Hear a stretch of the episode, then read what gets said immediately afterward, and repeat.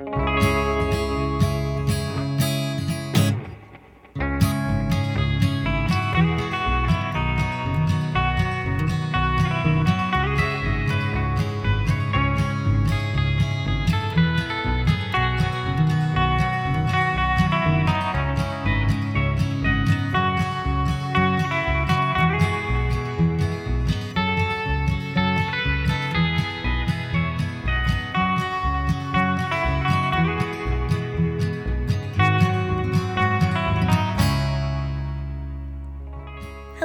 friends. Welcome to Cry Wolf. This is your host, Sam, after a brief hiatus. As you all know, I'm a full time graduate student in clinical mental health counseling, and I just started my second year of school. With that comes clinical internships. So I'm now counseling high schoolers in the Chicago public school system. It's pretty great, but also time consuming. So, thank you one million times over for being patient while I really took my time editing down this monster of an episode with my good friend Matt, aka Joe Magician. We recorded this episode just after Con of Thrones when I was still in London, and we really, really got into our feelings about our favorite characters. I also cry a lot. Big, big shocker. So without further ado, let's get into it. Hello, Matt. How's it going?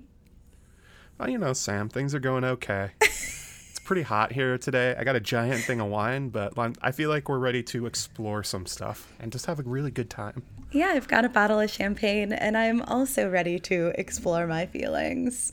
Um, so, can you start by telling me a little bit about what you do in the fandom, who you are? Tell me a little bit about that. Uh, sure. I am Matt, also known as Joe Magician. I have a YouTube channel where I make up uh, tinfoil theories for the most part. That's basically what I do. And then uh, I'm a moderator for the Song of Ice and Fire board on Reddit, uh, co host of the Maester Monthly podcast, and I write um, for Watchers on the Wall sometimes. That is so much. like never you, ceases. You don't say. You don't say, Sam. it never ceases to impress me to hear how many things that my pals do within the community. I think it it rules. It's really great. it is a little overwhelming at times. My favorite thing is that I have like a running gag on live streams where I, I used to say them all very slowly because I was trying to remember them and people call me out. So now I have like a very quick way of saying all of them in succession. It's like your Daenerys list of names. Yeah, they call it my titles. Yeah. Matt exactly. and his titles, his titles, his titles. titles is the correct word to use there. it's true. I am very similar to a Khaleesi. and you do have great hair as well, so that checks out. Oh, that is true.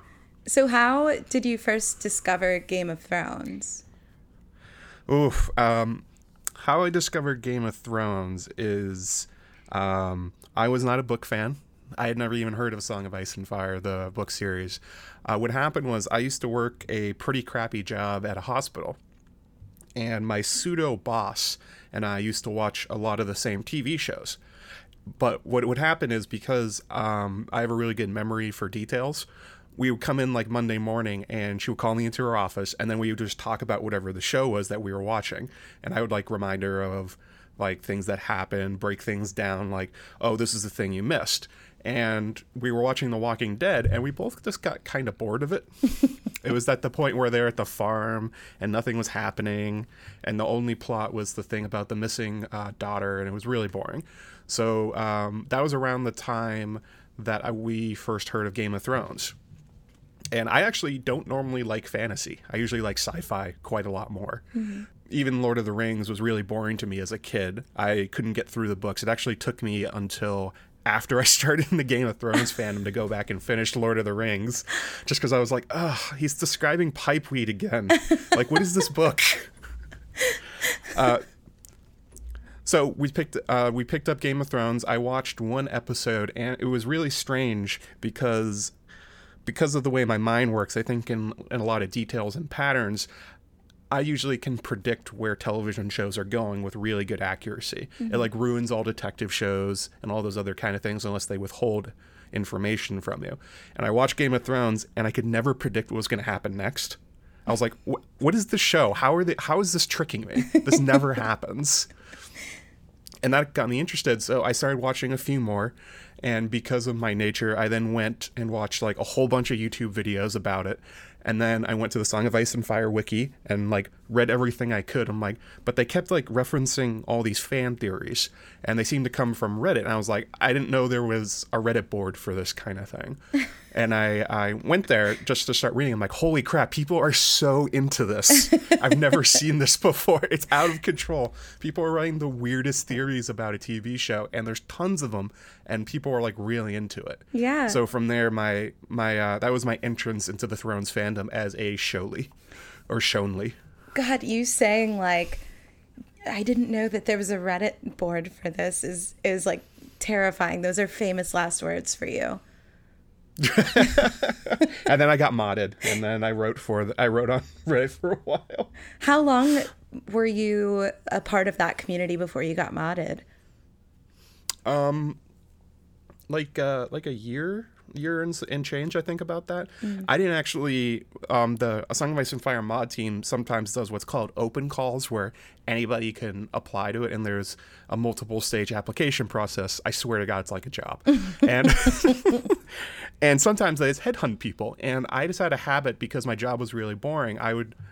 Oh, good. I don't work for any of these people anymore, so this doesn't matter. Uh, I used to surf Reddit all the time, and just like I would just lurk all the threads and I would comment on them.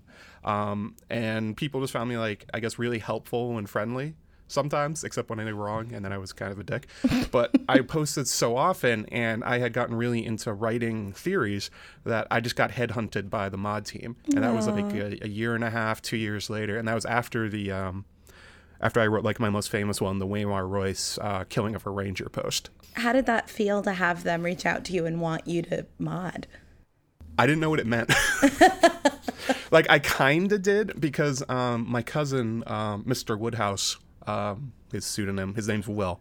He was a big time Reddit mod at the time. He told me kind of what it was like, and but like I didn't understand what it was on a day to day level. And they invited me, and I was I was just kind of like, what is what what what am I expected to do? And they basically said like what you're doing now, except now you can ban people. I was like, oh, cool, great, that sounds awesome. That's perfect. I did, but I didn't. I didn't really understand why I got headhunted too much. Although um, part of the fun of the Song of Ice and Fire mod team is that there is a Slack for it. And I got to read back a little bit. And apparently, one of the things that pushed some of them over the edge is that I created a subreddit called Fluffy Dogs, where it's just pictures of like dogs with lots of like fur and fluff on it because those are my favorite kinds. And there was like, he can't be a bad person if he made this this subreddit. Oh, that's beautiful. It's my little baby. It's got like 1,700 subscribers or something like that now. Go subscribe to our Fluffy Dogs. It's I great. will. I didn't know that that was a thing. It's my secret subreddit. I know. Well, it's not so secret anymore. Not that I have a billion listeners, but Fluffy Dogs, it's happening. Our Fluffy Dogs is the best thing on Reddit. It's better than A Song of Ice and Fire oh, shit. Those are fighting words.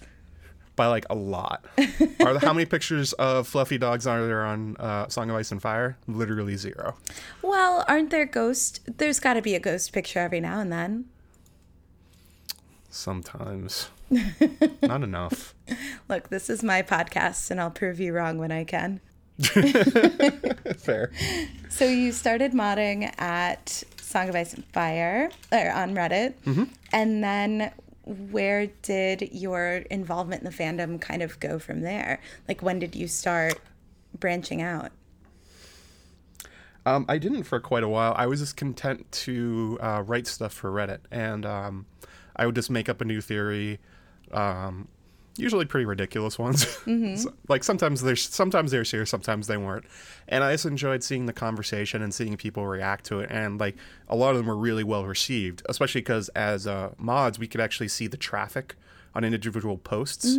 More than the uh, the up and down votes, so I'd be like, "Oh wow, like seventy thousand people clicked on that. That's incredible." Yeah. and for a while it was that i tr- i like briefly started going out into twitter but that's more jeff's territory i didn't i was just like monkeying around just like playing um, not really doing anything with it and then um, the mod team started Maester Monthly, the podcast where we essentially pick our favorite posts from the subreddit, not necessarily the most popular ones, but the ones we enjoyed, like to give people shout outs and make them feel good about themselves. And that was my first foray into something other than just like writing theories for Reddit. That's really lovely. Oh, thank you. Maester Monthly is so much fun.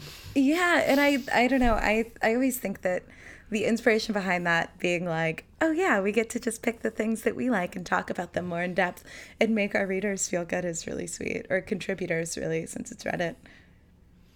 Oh yeah, definitely. Because uh, we see it more than other people do. Just how many posts go nowhere? How many posts do not get upvotes because they're posted at the wrong time of day, or the the title isn't good enough, or like it's too long. But they're actually really quality.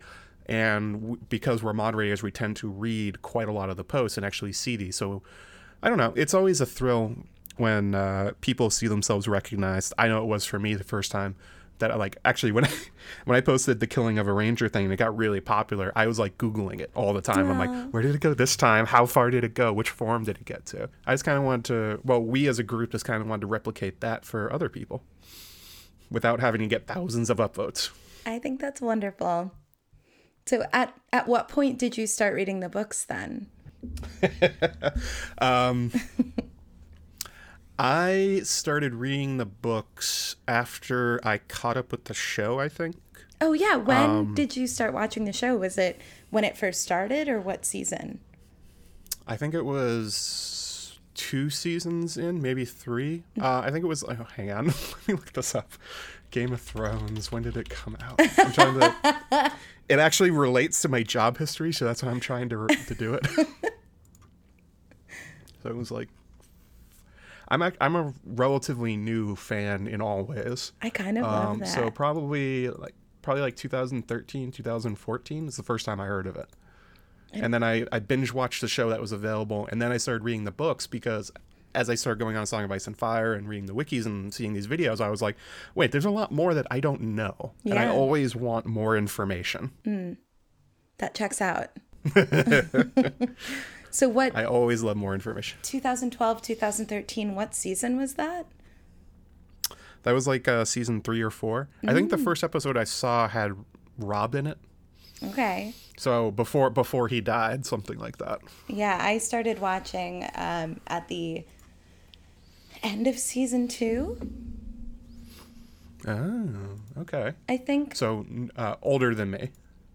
No, not much longer than you, because I saw the Red Wedding and all of that in real time. Um, so I think it was Oh. actually maybe, begin- I know, I think it was actually beginning of uh, season three that I started watching. Okay. I definitely started watching before Jon Snow died for the first time. Oh, yeah, that's a big jump, Or- though. I remember because I was going on like YouTube videos and I, I liked commenting on them. And at one point, I got into an argument with some person. And I was like, listen, there's three characters that aren't going to die until the end of the show it's Jon Snow, it's Tyrion, it's Daenerys. And the guy just said, yeah, sure, buddy. so I didn't. I was not aware he bit it at that point. And he knew, and you looked like a fool. Well, it was actually one of those things where I picked up on. I'm like, why am I? Why do I feel like an idiot right now? I'm like, oh, does he die?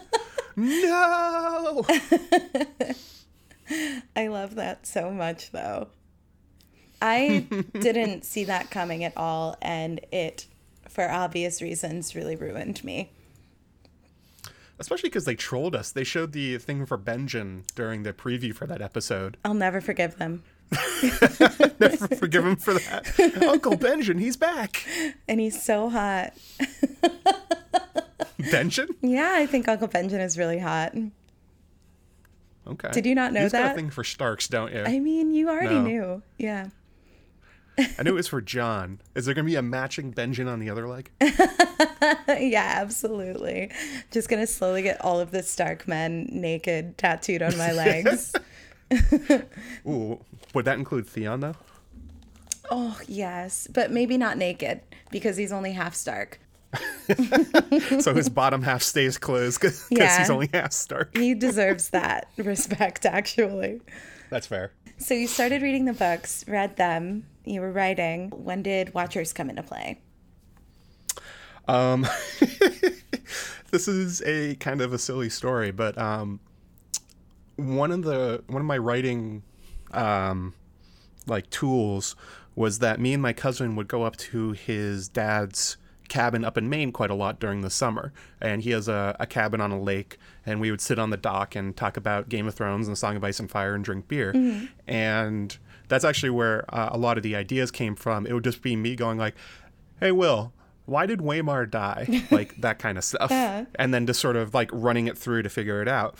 And I noticed on Twitter one of the times um, that I was up there that uh, Sue the Fury, or uh, Sue from Watchers on the Wall, was in Maine too, because apparently that's she's from um, the Northeast too, and she was up there visiting family. And I was kind of drunk at the time, and I just kind of like messaged her like, "Hey, I'm in Maine too," and we just kind of struck up a conversation. And then, from what I understand, then she went through and like, I think she had heard of me maybe from Maester Monthly and then went through and read a whole bunch of my like article oh, well not my articles my theories and stuff like that and asked me if i would uh, start writing for them just like contribute articles on kind of whatever i felt like I love that so much. if you can imagine me drunk on a dock just being like sup sue i didn't even know her i didn't know i, I kind of didn't know who she was I, I had followed her on twitter because she was a, she's a good follow on twitter and then i realized later that i was uh, drunk saying sup to the editor-in-chief of watchers on the wall I'm sure she loved it though. That feels on brand. it is it was very on brand So then what was it that kind of brought your part in the Game of Thrones community into real life? Like who was the first person that you met within the community? first people I met in the community. Um, that would be uh, Michael Bookshelf Stud and uh, Eliana or Glass Table Girl. My aunt lives down in Washington uh, D.C. area, and she invited me down for the weekend, and um, not to not to dox them, but the two of them live sort of in that general area. So we ended up going up uh, out to a bar one uh, one afternoon just like to meet each other because we we'd known each other from the mod team. We'd done Maester Monthly. We're obviously um, very comfortable with each other like over the internet, but it had never been a real thing. And we got to the bar and it was a, a little awkward at first, and then we threw down a couple of drinks and it just became like the same thing that we always do, where we were just having a great time, laughing and joking and it was wonderful. It was like the best two people to meet from the fandom first. Yeah, that makes sense. I know the first time that I met you and Michael, it was a joy, but it was also very easy. We were just so happy to meet people at Con of Thrones. I know. It is really exciting. And we didn't know each other before that. No, um, I, I live in like a fairly small like Reddit theory YouTube bubble in the fandom. The um, the kind of stuff outside of that I didn't really know. I, I just I think from um, that group of friends I think I only kind I only vaguely knew Kim and I kind of knew Joanna and that was sort of it. So is that what got you to sort of branch out into knowing people from the community in real life? yeah, Con of Thrones uh, last year was the the big thing where all this internet stuff became real, and it was so it was so much fun. People were so much better than they are on Twitter. You know that I agree with that. like ten thousand percent people are better than they are on Twitter. Last year at Con of Thrones was also my kind of like meeting people in real life and making the fandom a bit more real thing. Because I came to the first Con of Thrones, but um, I kind of stuck with the people that I know and I didn't really meet a ton of people. And last year I was still, I think, a bit nervous, but you know, got to meet all of you and and it was really wonderful. It was it changed uh, my like fandom experience quite a bit. Oh, definitely. That those uh ordering that crappy pizza and like dragging those things around the the lobby of the uh, Dallas hotel was so it was so fun. It was really fun. And it's like that little and that little corner of the bar that we had just kind of like camped out for 2 days. I know. I'm hopeful that next year it's kind of similar where we get kind of one meeting place that we can stay at. I hope so. It was kind of, you know, it was kind of all over the place this kind of Thrones. As great as it was, that kind of I don't know. the centralized part of Dallas, I think, made parts of it better. Mm-hmm. I agree. Although we, so, we we sort of did that again. We ended up at the at that one hotel bar. I think like every night. Yeah, I branched out quite a bit. Oh, did you? Oh, I did. I, I left and went to other places during con quite a bit. I spent a lot of time at the Westin Hotel Bar, and I went and hung out with uh, Aziz and Shea quite a bit. Ah. I know I abandoned the Sheraton Bar. how dare you? Well, I was I was supposed to. I just ran out of energy. I know. I definitely a few times was just like, put me in an Uber. I'll go.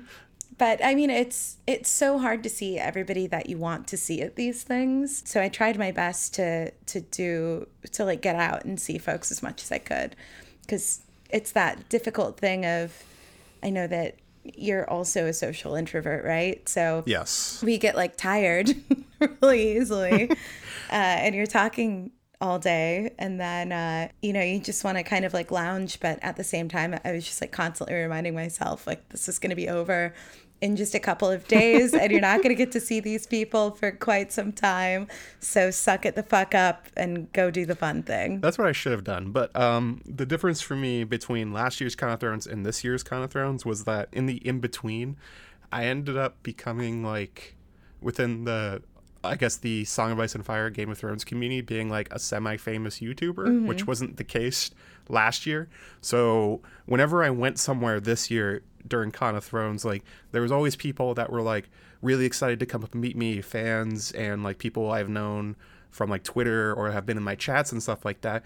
And they wanted to come up and meet me and say hello and like thanking me for all that kind of stuff, which was really grateful and it was very sweet. A lot, all of them were so nice, and I was very happy to meet them. But after a certain point, like I just felt like my internal like how much energy I've left for social interactions just dropping much quicker than it did in Dallas because I was much more uh, anonymous in Dallas. I would say. oh that's really interesting Yeah, it was. Uh, it wasn't something I was. Pre- I guess I should have guessed it because of like how much my YouTube channel had grown in between, but like I really wasn't prepared for just like all the like the pictures and people wanting me to sign things, and this, I was like, oh, I guess this is what it feels like.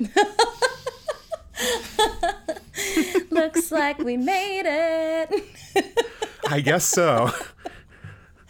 I am also though what you said where you know you just said that everybody is so nice and that's really fucking true. Like I I I haven't had out of the cons and everything I haven't had anybody come up to me yet who's made me feel uncomfortable. Everybody's been so kind. I was I mean I'm in London right now. I was at one of my favorite bars here, the Shacklewell Arms, and a guy I was hanging out with one of my friends and a guy came up to us and, and recognized me from Game of Thrones stuff and he was like so nice. I forget your name if you're listening to this, but he was so kind and just kind of like lost his mind and was like, Why are you here? I was like, I like London and I spend time here when I can uh, since I'm a full time student, so I get time off. But I mean, even he was like super kind, and being at the con, it's that times a million. But everybody is always so fucking sweet, and it always makes me so happy that it's like a weekend where you get to see you know your your family members but you also get to see and meet all of these new pals that are also just like lovely sunshiny human beings that now you just get to know it's really cool Oh, definitely. And but I think the weirdest thing that happened is a lot of people like never introduced themselves. So it would like I they'd be like Matt or Joe, it's so nice to meet you, and they'd like want to shake hands, and they tell me like their favorite theories, or they tell me like uh, how much the stuff I make has meant to them, and then I'd be like, "What's your name, by the way? can can I know your name so I can talk to you?" Okay, cool, thank you. yeah and i always find myself really anxious about like am i going to not recognize someone from twitter that i actually really like because maybe their profile picture isn't a photo of them and then i'm going to look like a real dick and this is my nightmare It happened to me like five times, or where somebody expected me to know them and I didn't. yeah and I was like, and then they said their like their username or like uh, their Twitter handle or something. And I'm like, oh, you, Hey, Isn't that funny? And then you're like, no, I genuinely really fucking love you. I'm just sorry I don't recognize your like your tiny icon. right. Please post more life. pictures of your face so I know you. I will like the selfies. I'll do it. It's true. I want to like my friends' selfies because it lets me know that they're mm-hmm. feeling themselves. So I love it.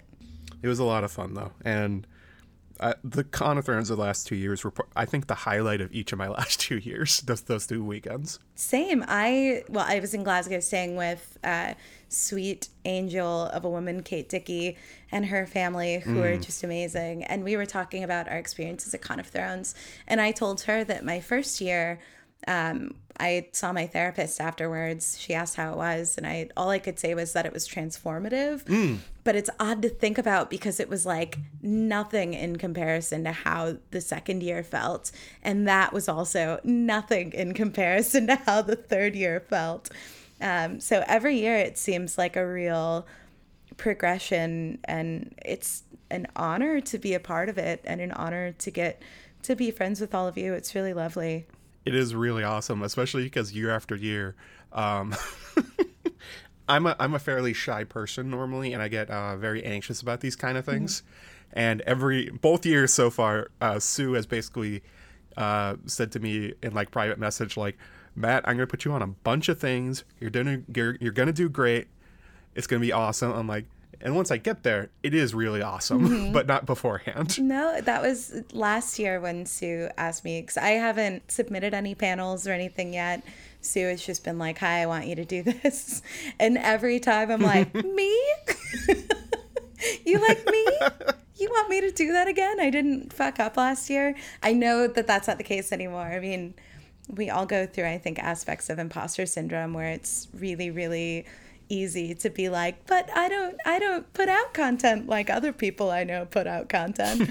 but I think for me at least this was the year that I got over that and just enjoyed the ride instead of questioning it too much. But Sue has been like hugely, hugely, hugely instrumental in uh, my positive feelings about my place within the community uh, as as well as of course the support of all my pals, which is amazing too. But Sue kind of being like, "Hi, pick pick X amount at least, uh, go forth." it's like, oh, okay. I had to tell her not to put me on Aziz's level of panels this year. Because I, if I let her, she would have. She probably would have put me on like every single panel I could. Didn't he do nine? He and Shay, I think they both I did, did- nine. I think I did seven or eight, and Aziz was down last year. I think he did twelve or thirteen. God, I did six this year. He's just an he's an animal. yeah. Actually, uh, Sue's responsible for my YouTube channel too. That's Oh. which is kind of funny. I had been thinking about it for a while because I really uh, enjoy YouTube. I really enjoy watching videos, especially educational videos. I watch tons and tons of those, and I've been thinking for a while, like, well, a lot of people it just seems like they just sort of read theories. I have theories. I have original ones, so I can probably just do this. How hard can it be? But because of my anxious and nervousness, I didn't want to do it. She basically just told me like, Matt, you're just gonna just go make one. Just make one. I'm sure it will be great, and you're gonna everyone's gonna love it. And I'm like, I don't think they will. I'm gonna get like 50 views or something like that. Nobody's gonna care. And then a year later, I have like 15,000 subscribers. I have videos that have hundreds of thousands of views, and it was just like, yeah, I guess I should have just listened to her.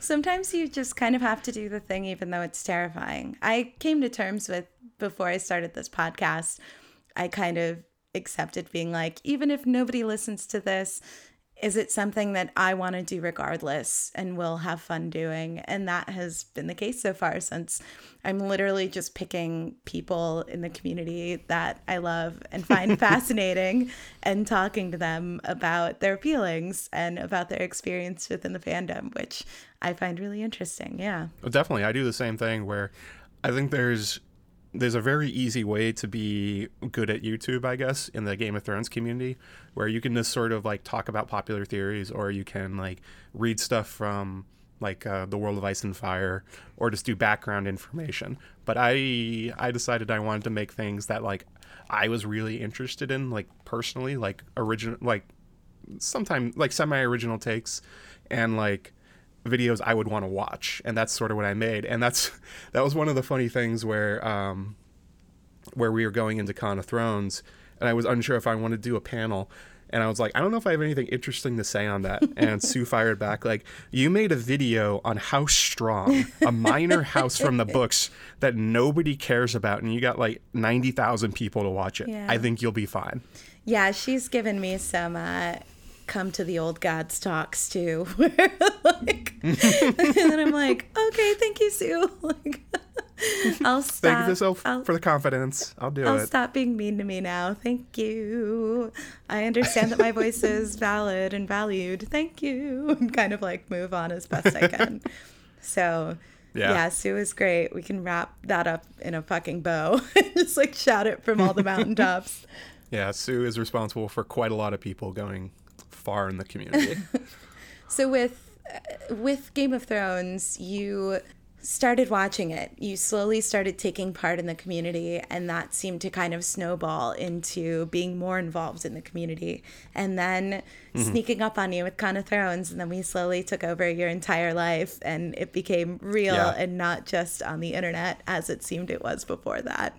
Uh, what was it about Game of Thrones that was different than other things that you liked? So, because I know you said that you typically were a sci-fi person, uh, fantasy isn't something Yeah. that you were quite interested in. Which me either, aside from Lord of the Rings, which I was obsessed with. so, what was it that set Game of Game of Thrones, you know, in in this other category of something that you were, I can uh, pretty confidently say, a bit obsessed with. Pretty confident, yeah. Uh-huh. Um, I tend to um, pick up and drop hobbies pretty fast, where I'll get to the point where I've kind of done everything I want to do, and then I move on to something else. That happens quite a lot in my life. The same with like um, with TV shows or different kinds of fandoms. Very few of them stick with me because I don't know. I kind of run through all the things I'm interested in, and then I just move on to find like the similar sort of thing in a different um, a different place. And with Game of Thrones and A Song of Ice and Fire, like every time I thought I was done with something, there was like another great essay somebody had posted, another like a three hour podcast on something I had never thought about mm-hmm. before. All these like amazing like details and layering of information that it just kind of kept going in a way that is very unusual for me, where I, I- I think it's just a credit to George that he's put so much thought into everything that it's kind of like a, an amazing like fandom onion. No matter how far i keep pulling down i always keep finding new interesting things to think about. And that's that's very hard for me. I struggle with boredom quite a lot. Game of Thrones is one of those things where you know you want more information there is always more. He's created sub content on top of sub content so that you have eh, just all of these different areas to kind of fill in the gaps of what you're looking for right Uh, definitely. And there's always, I think the in, unusual part is that no matter how how like deep you tend to go, there's always people who are interested in talking about that back. And there's always more people that are like, "Oh, that's cool. Let's explore that more."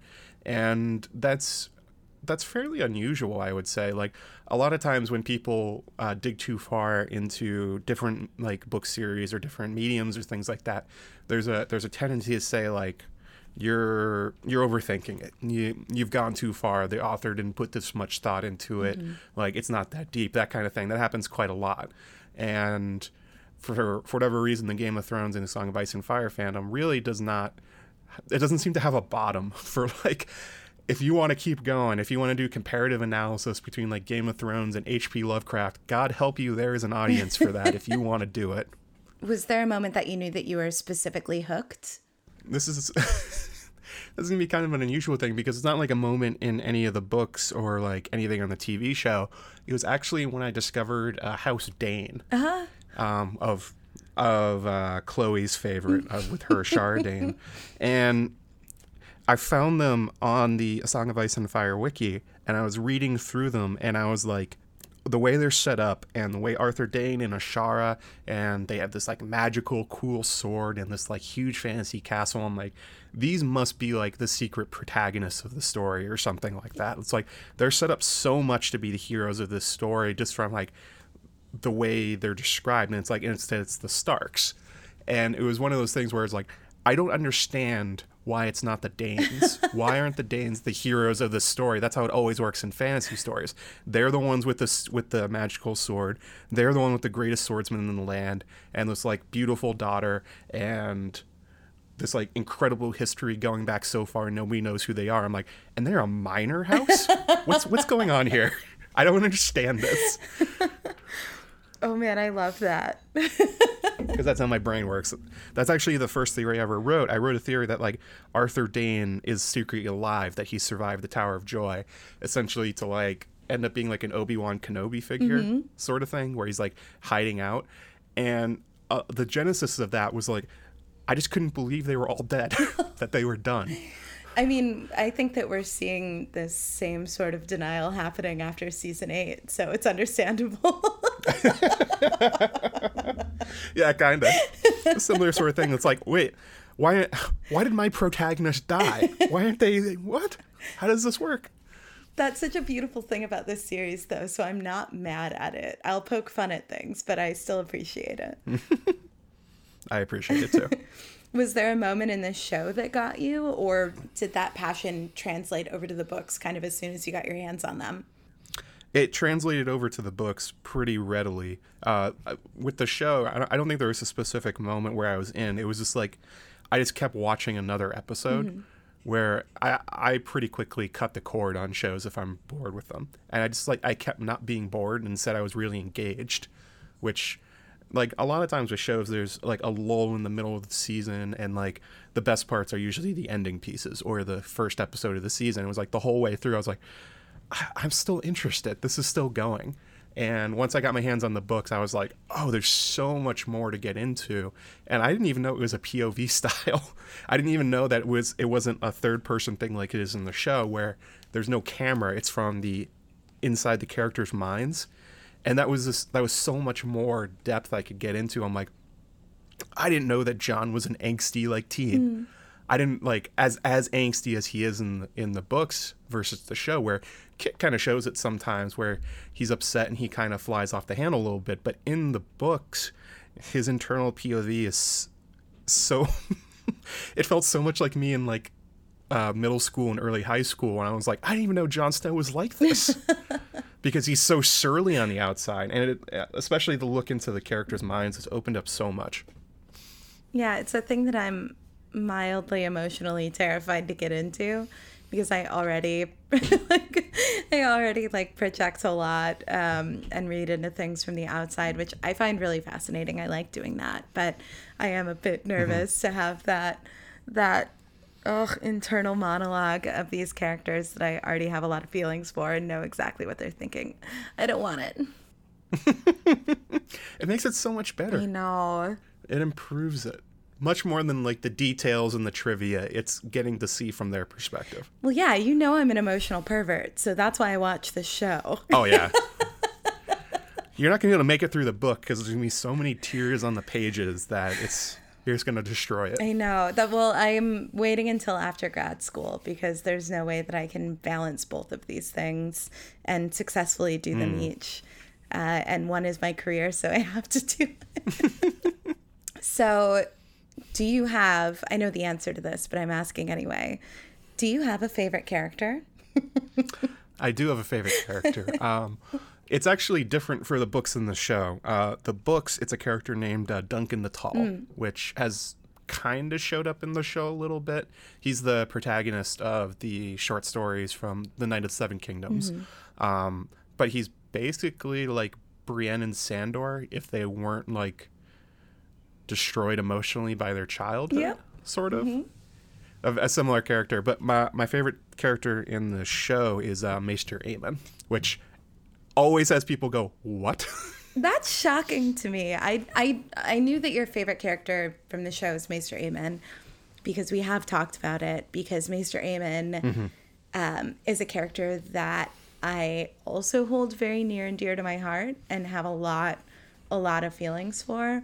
And I didn't know that you've had people be surprised at that. Tons of people. Everyone expects you to. Well, I. Everyone has expected me to pick like um, major characters or or, or, or the characters that I have written uh, much more theories about or that I've made more videos about. Like I have made a ton of videos about Jon. I made a ton about Daenerys, but I don't I don't think Daenerys is in my top five favorite characters, and Jon's like number four or five, I think. But Aemon is is definitely my favorite. I think because like he gets he gets not that much screen time, um, where uh, especially his big speeches from the books and his really big scenes kind of get uh, carved down a little bit because that's the what happens with adaptation. Um, like his big thing in A Feast for Crows is his dying scenes when he's on the boat called the Cinnamon Wind with Sam. Um, it, it goes a little differently. He's on his way to Old Town instead of uh, just dying at the wall. But it's like several chapters of Aemon opening up as a person and like letting all these walls he he's built around himself, emotional walls from his trauma from his past and the loss of his family, and kind of being a bit of almost a failure despite how intelligent and how wonderful and wise he is.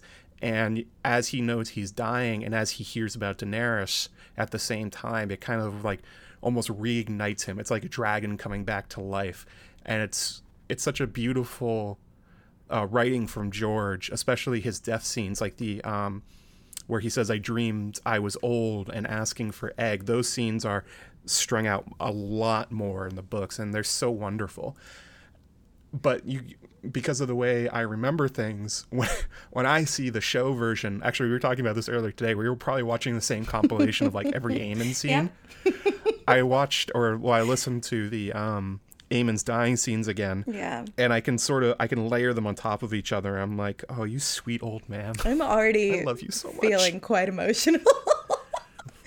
I can I can I can go more. I can go deeper. And Aemon, Aemon is an emotional favorite for me. yes, for me too. Ah. um, I I've always felt really drawn to Aemon, but I mean, my favorite character is Jon. There's no one who would ever listen to this podcast and be surprised about that. You all know this about me. And so Aemon being such a guiding force for Jon and especially in in the end when all is said Oh, and done oh, my heart. I know to have Aemon still be such a sort of north star for Jon and to have Jon be able to look back at the wisdom that Aemon imparted on him and have that inform his choices is really just fuck me up, fam. In my clinical opinion, fuck me up. I, I did the same thing. I was watching that um, the finale, and when Jon and Tyrion started getting onto that subject, I was like, in my heart of hearts, I know the way the adaptation works is that they they, as I was saying, they cut stuff down and they leave um, a lot of details and nuance on the cutting room floor because they're making a TV show, they're not writing a book. And I was like, I, I don't know if they're going to talk about Aemon, but I'm I'm positive Jon's thinking about it. And then he said that line, and I was like, oh my God, he remembers it. They're having him remember it. They're having him say it. it's not an internal thing like Jon always does, where he just thinks and broods and then says something. He's actually explaining his thought process, and it's Aemon, and I love it. It was the best. I was shocked. Especially because I, I really loved Tyrion's reaction to it mm-hmm. That's one of the things I really love about Aemon um, as a character is that I would say he's probably the smartest character in the books or the show. He's wildly intelligent. He like runs circles around Tyrion even. And when Jon says Aemon's logic back to him about love and duty, Tyrion looks at him like, I've never thought about it that way. I'm like, damn right you haven't, Tyrion, because Aemon's wisdom is so high above your head. You've got nothing on my grandfather, Maester Aemon. Or I should say my great great uncle. Great, great, great, great uncle. I think Yeah. it's three greats. It's two or three. He's way back there. I all I know is that he's the greatest. So he is the greatest and i think he's i think a lot of people um, tend to see him because he is a secondary character or a tertiary character in the books and the show um, and they sort of see him that way where it's like his impact on jon and his impact on the night's watch and we were actually talking about it his massive slam on Air, on Alliser Thorne when he's like how do you know when somebody's always lying? He's like i grew up in king's landing. It's like drop the mic walk out of So there chill. blind maester just served your ass. But him as a him as a person and how much you actually get from him where like the the death the love is a death of duty speech and his kill the boy speech. Those are really really important for jon as a character as we saw in the finale. They're super important. They stuck with him years later. But I actually wrote a um, a long theory that ended up being a 45 minute video where I went through and I pieced together his childhood and his teenager his teenage years and what he was like as a young adult and as he got a little older and how he ended up at the wall. And seeing how all those speeches are not just they're not just like philosophical rhetoric. They're personal to him. They're deeply personal. He's talking from experience. You don't see that often from characters like him. Like the elderly character that instructs the young character usually dies off kind of quickly and their purpose is just imparting wisdom. But he's he's a whole character even in those short moments and it's so lovely. Yeah i i see his character um, in a lot of ways similar to Syrio, who is obviously one of my other favorites, who has such little screen time, but their impact is felt so deeply throughout the entire series. I have goosebumps right now thinking about it. But I mean, you mentioned it, the the specifically for me the kill the boy speech where he you know he literally says you'll find little joy in your command but with luck you'll find the strength to do what needs to be done oh i know that is literally oh and Jon says that when Tyrion is asking him, in other words, to kill Dany, he repeats love is the death of duty because he knows that he he doesn't know what is right and he'll never know what is right and it's going to haunt him for the rest of his life just like Aemon told him it was going to.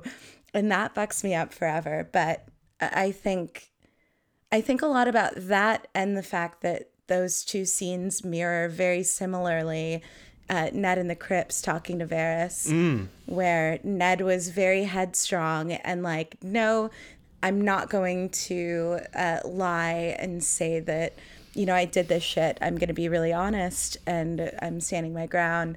And uh, he he gave the other really wonderful speech, which is, you know, you think my life is some precious thing. And Varys, in his parting words, says, "What of the life of your daughters? Is that you know is that precious?" And Tyrion does mm-hmm. the exact same thing to Jon as he's walking out. Mic drops, What of your sisters? Do you think that they'll bend the knee? Like, do you see that happening?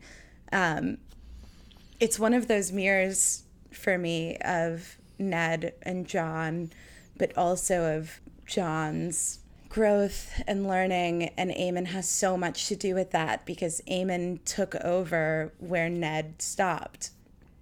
And it, it means a lot to me he totally he really stepped in more than anyone else I think to be a parent to jon Like Jeor kind of did, Jeor Mormont, did. where he was sort of like a gruff father figure, but I think Aemon was like the first mom that jon ever knew. His role in his in jon's life is really supporting him emotionally and having a lot of empathy and helping him to explore what's making him angry, why he wants to do things in a way that nobody's ever really been there for him. And it's so great that Aemon does that. There's actually a line from the books that doesn't make it into the show where uh, and Aemon were were essentially talking about how they knew Jon would run away after he heard what happened to Ned, and how they knew what he was going to do, and they stepped in to try and like make sure he guided himself back, so they didn't have to like send a band out to kill him. And it's it's such lovely amounts of empathy from Aemon to know that he was going to do that because he thought about that mm-hmm. himself. Mm-hmm. In his in his Love is the Death of Duty speech, he recalls how he would have done exactly what Jon was going to do, but he was held back because when House Targaryen fell, he was old and he was blind and he was feeble. He couldn't. But you, especially the way that the um, that's played in the show, you can see in the actor's eyes the anger when he thinks about what happened, even knowing Aerys was a terrible person that what happened to his family and, and how they wiped out his line and it's so it's so wonderful. Yeah. it's such great writing and Aemon's not a main character. It doesn't have to be there and it is. And it makes him so human where I think a lot of times those kind of characters are sort of flat moral compasses for characters and he's not. He's not flat. He's speaking from experience, not just from an intellectual state. He understands what Jon is going through and tries to help him that honestly, you earlier saying that Aemon is sort of like the mother that Jon has never had. Yeah. Just uh, broke my heart quite a bit. I'm struggling over here. it's really beautiful. He really is. I mean, and he can because Aemon's not really caught up in his his identity of being like a gruff tough guy like Jeor and Ned kind of are where he's not really worried about being masculine. He's worried about doing what has to be done for that moment for Jon Snow. And the guy who's probably going to get himself killed if he goes down the path he's going to. And it doesn't matter to him about um, what other people think of him or how he's perceived, he knows it's the right thing, and that's always, I think, the choice Aemon made throughout his life, which I think is so lovely. But I love too that Aemon never told him what was right or wrong. He literally said, "I'll not tell you to stay or go. You must make that choice for yourself and live with it for the rest of your days, as I have." Ugh. And I think about that so much when I think of Jon asking Tyrion if he did the right thing, which is so like, painful for me. I hate it. the 10 years later. Yeah, yeah, ask me again in 10 years. It, it, it is the most painful bit of the finale for me to know that Aemon told him, You'll never maybe know what exactly was right or what was wrong, but you have to make a choice and then live with it and move on. And I think that the end of Game of Thrones was Jon recognizing that. That no matter what the choice was, right or wrong, he's never going to know, but he has to move on especially because we know that Aemon really embodied those choices. When the Targaryens fell, like he could have gone south and become Aemon Targaryen again. He could have stopped being Maester Aemon. It's happened before. People have thrown off their vows. They could have, he could have been an oathbreaker if he wanted to. He could have gone to see Viserys and Daenerys and Braavos and prop them up and chose not to. And he has to and he has to live personally knowing that Robert spent Daenerys' entire life trying to kill her up to that point, and part of the reason is because he had to choose not to help her, and how that weighs on him as a person, his vows and his duties of the Night's Watch and being a maester versus his familial ties. He understands perfectly what Jon's going through, which is so great. And in so many ways that he doesn't recognize because they're actually fucking related. Yeah. which makes it even better. He's acting like family to Jon and he doesn't even know he's family. I know. But he's their family in arms. You ever think about that? You get so upset like when you said you know, Aemon is clearly angry and he gets so upset when he's talking about the children like his poor son and the children, even the little children, and he's so angry. That would have been Jon. That was Jon. Yeah, I mean that was that was Jon for Ned. Absolutely. Yeah, if Ned hadn't made the giant fucking sacrifice he did, that would have been Jon. Jon would have been dead too. Oh, I love I him. know. He's such a good character. He could have an entire story written about himself, which which would be like a novella just just about his life. And it would be so good because especially because they sort of left this out of the the show a little bit but he's deeply involved with prophecy and magic. And he's one of the few characters that really has like a bead on it. Like they kind of left this out. Aemon's the person that convinced Rhaegar that he was the chosen one by oh, letter. Oh god. They corresponded. He's responsible for what Rhaegar did in a way and he knows it Oh no. He knows it because he and Rhaegar corresponded. They actually like theory crafted uh, the prince that was promised. He explains it in the books where he says like, "I thought the the smoke and tears were from Summerhall, where uh, when Rhaegar was born, and the red comet was this and that kind of stuff."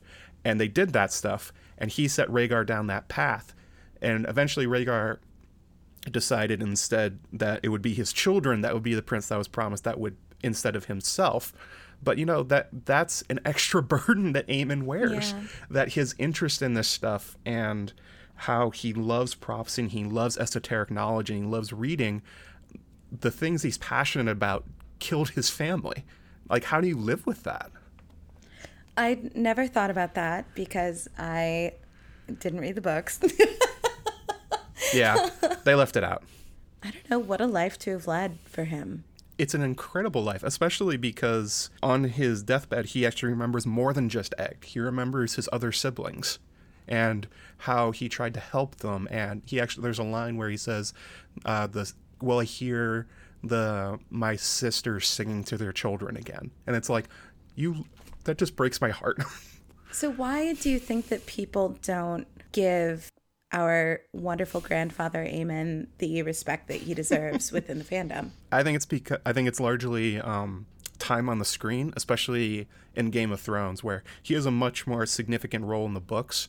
He, uh, especially from Samwell Tarly's perspective, but in the show they cut out a lot of that and just sort of they used him as a tool for pushing Jon along for the most part, and being being a cog in the wheel sort of of the show which fair enough. I mean they have a lot of story to tell. Mm-hmm. Aemon you can't put everything in there but like he's he especially in the books he's much more directly responsible for jon being uh elected lord commander. Yeah directly. Like he there was manipulation behind the scene behind the scenes and he has much uh he has much longer conversations with characters and he has a much more critical role especially in jon's um, tenure as Lord Commander. And and in the show, he casts the winning vote.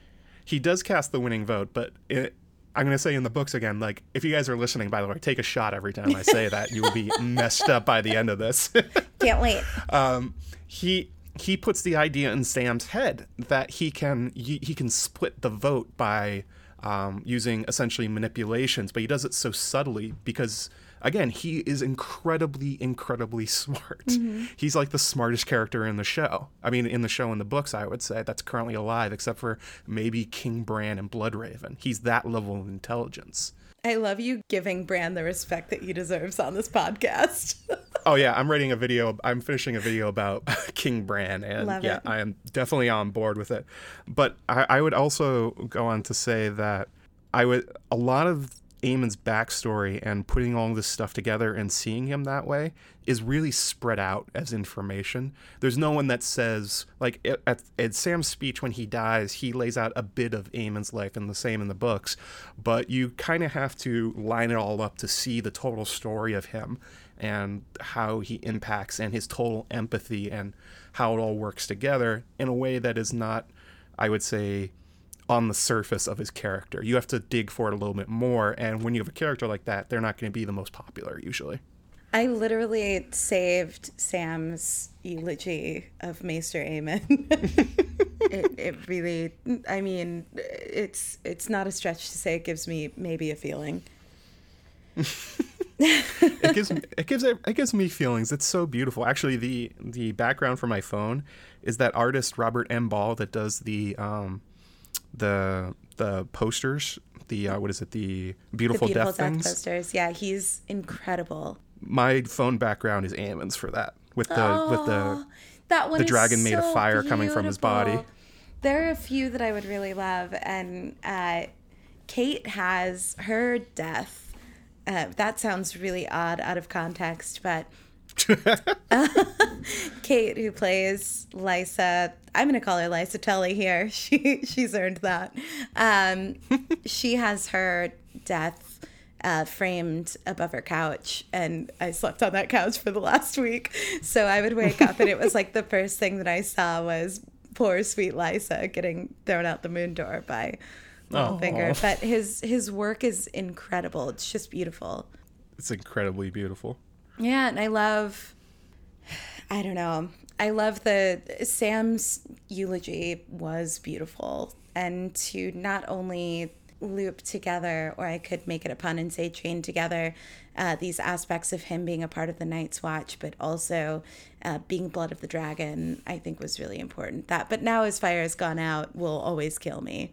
Oh, it's so beautiful, especially because you can tell Sam is I think Aemon was his first like real friend in a sense where him and Jon are bros. They'll always be bros, but Jon is not book smart. He does not like reading. They they're kind of like opposites attract thing.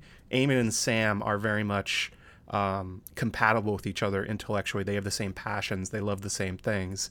And I think for Sam, losing Aemon was a real loss in a way that will be hard to replace, especially in that world where like there's no internet. He can't go out and just find somebody else that really loves reading and like getting into the minutia of all this stuff. Yeah. Especially at the at Castle Black, those guys don't exist. Yeah, that was Sam's mirror in in a way, and I think that there is a lot of comfort in that, even though obviously he and Jon are brothers, and not just in the Night's Watch sense of the word, but they mm-hmm. through and through are ride or dies. And upon rewatch this year, like that was a thing that that really fucked me up more than I expected was how much I think Jon was taken aback by his feelings for Sam or like how much he allowed himself to be cared for by Sam and vice versa. But Aemon, I, I don't know. I think that so when Kate, so Kate hadn't seen season eight and and wanted to watch it with me, which is also an honor. and when the final bit of Jon quoting "Love is the death of duty," I forgot that that was a line that was even said, and I ugly cried to a degree that I like can't even feel shame about if I tried because it was past that point. I forgot that he had said that and I, I feel like I don't know. I, I know that I've come back to it more than once now, but I, I'm still so surprised that people have been surprised at your caring so much for that character because it seems really apparent how much of an effect that he's had on the story overall. I don't know that Jon would have made the same decisions that he had if he hadn't had Aemon's guidance. And without that, would he have won the big war? You know, would he have gotten everyone together? Would he have had the strength to do that? I don't know. Uh, probably without Aemon, he's dead in a Game of Thrones. I agree. The first book.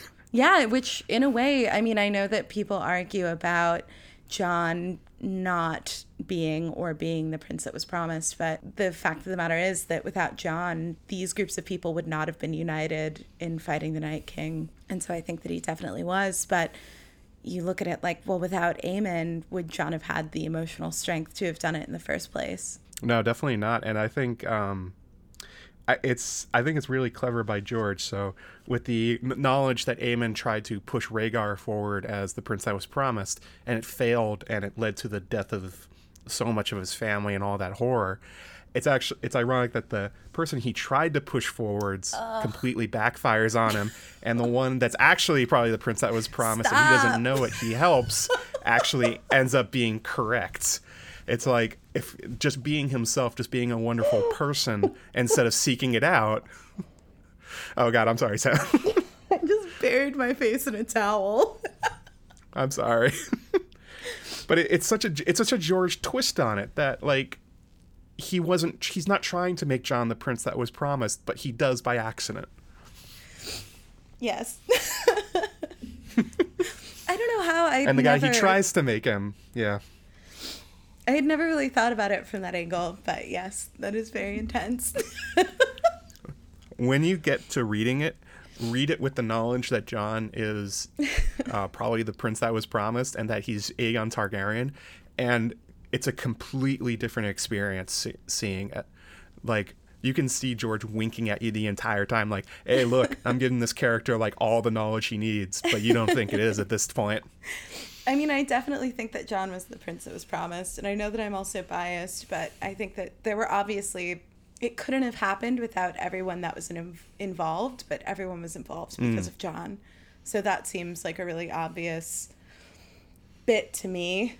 Uh, but again, biased, my favorite character. I've never talked about Jon so much on this podcast yet. We're in the third episode. It's happening. At some point, you're going to get somebody whose favorite character is Jon, and you're just going to go off. saving it. I oh, think. Yeah. I don't know. I'm nervous. I can't. I don't know that I can do that for a full. for a full episode, it's gonna ruin me, or it's just gonna be me like, "Dear diary, here are all my feelings about Jon Snow and why." Since sweet Angel Bex uh, at Con of Thrones, she was like, "I heard someone cried during the Jon panel." and I was like, "Girl, you know it was me. Come on, I cried during that whole thing." But it's me crying, so I'm not like an obnoxious, weepy mess. I'm just like quietly wiping away tears the whole time. Anyway, my big question here is we obviously love Aemon for all of these reasons, for the fact that he was an amazing human being. He helped our hero, Jon Snow, I'm saying it, the prince that was promised, survive and and do what needed to be done to save, you know, just like the entirety of humanity or whatever but what was it personally for you that that got him? For me you you really nailed it when you said that he was sort of the first mother that jon had ever had which is odd out of context but he was really empathetic and supportive to jon. And obviously that is an alternate version of me so i feel a lot of empathetic feelings about him for that reason. Uh, but what was it for you that that was really taken by him, aside from kind of admiring those wonderful qualities that he has? So the thing that really made me or relate to Aemon emotionally is that this this is gonna be a little bit personal, but um, growing up, um, I moved a lot, and I have kind of ner- very nerdy kind of weird interests in the world that are that are very much not in the norm. So I ended up um, I ended up bullied quite a lot, but not like physically because as you've met me in person, I'm quite tall mm-hmm. and quite strong. So nobody's like going to beat the crap out of me. But it was a lot of like um, like putting me down and like telling me the things I enjoyed were stupid and uh, feeling like I couldn't talk about the things I was really interested in because you know I would always get made fun of for it. And Aemon as a character, he he's such a great person like empathetically he's always trying to do what's right.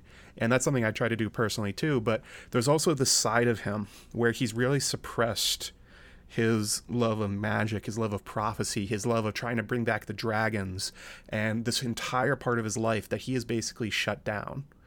And it's not something he ever he doesn't really talk about. Um, again take a shot in the books. Um, this comes out as he's dying, especially in his Feast for Crows chapters, and especially when he hears Daenerys is alive and she has dragons. It's like he comes to life, and it's this entire different side of this person that we haven't even seen yet, where he's wonderful already, and then it's become he becomes like a, a personally wonderful person. Or that doesn't make sense. Where he's like he's personally becomes a whole person, where it's not just being good to people. It's what he loves, and it's his love of his family and his love of these weird, obscure, arcane topics that no one else really gets. And that part of that part of his personality, um, it, it kind of happens with Sam a little bit, where I actually relate quite a lot to Sam. Um, that happens a lot in our fandom, where mm. people are like, "Oh yeah, I was totally like Sam growing up. I, I'm like that with Sam," but the way Aemon comes out of it and just like he he like he comes alive and it's like when they say his fire went out well his fire was lit again when he heard about Daenerys when she was alive and I don't know I just relate to that very much especially in the Game of Thrones fandom where like all this stuff that I've like written and all these YouTube videos is kind of an aspect of my personality I sort of like shut down for like 10 years mm-hmm. because I got tired of being bullied so I just like I didn't talk about these things like reading and getting into TV shows and like learning about all this stuff was just something I just did like in my head. So that part of him really uh, spoke to me as a character. And I imagine it did for George because he had a similar kind of life where he was a giant comic book nerd. He loved reading stories and he was from New Jersey and his dad was a longshoreman, so like a big tough guy. And he got bullied a lot. And it was only after he started writing and he started um, reaching out to other people and going to these conventions, which, by the way, is why he loves conventions even from a young age. he would meet all these people he's been writing to and all these people in the magazines he loves and the comic book uh, letters that get published and gets to meet them, sort of like us at Con of Thrones. And he sort of came alive as a person, I would say. And I felt that very deeply reading Aim, and I was like, I know that experience. And then once you learn about Jon, I mean, George's history, it's like, oh, that's where it comes from. It's the exact same thing. Was that something that you realized and worked through while it was happening or that you were able to like look back on and realize it afterwards? It was something that I looked back on where I actually I didn't like Samwell as a uh, as a POV character for a long time because it did remind me so much of that time in my life I don't really like thinking about. It sucks to be seen sometimes. yeah, it sucks to see yourself on on the page and it's like, "Oh, I know exactly what he's talking about. That sucked to go through." But Aemon's sort of like a more how I feel now kind of character. And I was I was always drawn to him reading and seeing him on the screen uh, especially because the way he interacts with people is very similar to me, where it's very guarded and he's holding back stuff, but it, it always comes across like the like intelligence and insight and like trying to be a good person in spite of the fact that you're obviously like putting up a wall between yourself and other people mm-hmm. because of like uh, your experiences, my experience as a child, and so that part of it really resonated, especially after I wrote the um, my aim in the dreamer theory um, which I got turned into a YouTube video, which was 45 minutes long, basically talking about all this. And I was like, oh, yeah, so that's how I feel, how Aemon feels. How is it then seeing Aemon and Sam interact with each other? It's kind of like a, a weird like time skip kind of thing where if teenage Matt showed up in the room right now and we were like talking to each other, that, that that's kind of what it what it feels like seeing them, um, which I'm sure is how it felt for George and probably why a lot of people are really drawn to those interactions between them and why there's such good scenes, especially as translated to the show. Those they it really I think it really resonates with people, especially those two characters. They're much more familiar with each other, I would say. Mm-hmm. Like Jon and Aemon have more of a work like relationship, but Aemon and Sam really bond over their love of reading and introspection. And it, I think it would be kind of like that, where if George could talk to young George or if Matt could talk to young Matt, that would probably be what the interactions were like. Yeah, I think that there's something emotional, like a fire that Aemon and Jon see in each other. But with Sam and Aemon, it is very much that they are very similar. They have very similar interests. They're very similar kind of humans. So I can't imagine how. I had never considered how odd that must be relating to each of them at different phases in your life and then seeing them interact with each other. It must be really overwhelming, but also maybe a bit a bit odd, but in a lovely way. Yeah, it is kind of odd, and I think that's one of the reasons it comes through so well. I mean, honestly, people write from their own experience, obviously, mm-hmm. and George has a limited experience himself. So I think that's why some of his POVs come off better than others, where it's something that he feels very deeply. And I, I think the emotional core of their relationship is so very true as he's tried to work through his own issues as a person. You can especially see in his writing and his short stories how much he's grown as a person. So he and especially because he's written those things, he can always go back and read them and remember what it was like. So it's almost oddly like he can talk to himself, mm-hmm. probably in some in some odd way, reading these old stories, which I don't think is an experience most people get. And I think that's I'm just I'm spitballing here that I think that's probably what inspired the decision to make Aemon and Sam close together and friends. So, how did it feel then to see Sam's end in the story be so Aemon like? um, it was it was awesome that he went ahead and got that huge illuminated book made that he encouraged uh, the archmaester to write it the which which was just a great joke from the show that it's a completed it. volume of a song of ice and fire and they slam it down on the table like hey george what's going on buddy? George is like but, i finished the books in the universe. Somebody finished your books. We did it for you bro. Um i don't know. I, it, it was it it's tough to sort of relate their decisions to each other. Um especially with where Sam ended up, because in Aemon's past, he actually rejected the life that Sam and Sam has. Yeah. He was offered to be the Grand Maester, he was offered to be the king, and he turned them down because he felt there was somewhere else he could do more good in the world, which is just Aemon, my heart for you, my man.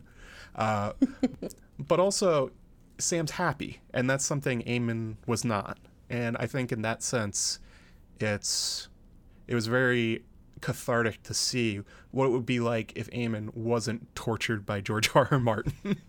if he wasn't a person that was just destroyed emotionally over and over and again, what would it be like? And it's like Sam pretty happy on, as a Grand Maester being recognized for all the great things he has done. That hurts, and it's not wrong. it does hurt. That's the thing about I think Aemon for and Sam for me as characters is that they do hurt to read because it's like putting a mirror on myself. And like a lot of people read fantasy or they read sci-fi to escape those things. Do you think that in a way I haven't thought about this until literally this moment, but do you think in a way Sam sort of got the emotional ending that Aemon wished that he had got because Sam is both you know, Maester, he like has this position of power, but he also has Gilly and baby Sam and baby Jon. Mm. I think I think absolutely that Sam is living the life Aemon wished he had for himself, especially with his lines about how um, he was in love I know. once and he had to reject it, and his line about like the having a newborn son in your arms and how that probably meant what that meant for him, knowing that Sam was going out having that for himself. Like, I mean, little Sam was not his son, but like, it doesn't really matter. Like, he was his father anyway. And it's all these things that Aemon really wished he could have had for himself. Yeah, I think you're right. That Sam lived his dream, lived Aemon's dream for his own life. I think Aemon was like real hip for an old man. Because he had that line to Jon too, where he says like, "What is it? I don't remember it exactly, but it's like if if every you know white wa- night's watch man had like who lay with a girl uh, had been beheaded, the wall would be manned by headless men. Like he understands that you know we all have wants and needs, and he has that long bit where he talks about being in love and he can still describe her face and and hear her and all of that which i think about a lot in comparison to robert who is obsessed with the idea of Lyanna and not necessarily Lyanna the human uh, who doesn't remember what she looks like or sounds like really. Um, so yeah I, I think that i think sam is really living the life that maybe Aemon wanted but also deserved I think. I, I think definitely. Uh, see his his whole thing, that whole.